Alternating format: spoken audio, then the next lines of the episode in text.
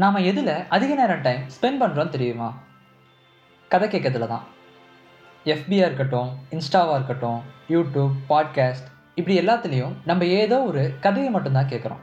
இன்னும் சொல்லப்போனால் இது எல்லாமே நம்மக்கிட்ட கதைகளை மட்டும்தான் சொல்லுது. ஏதோ ஒரு வகையில் இந்த கதைகள் நம்ம வாழ்க்கையோட இணைஞ்சிருக்கு.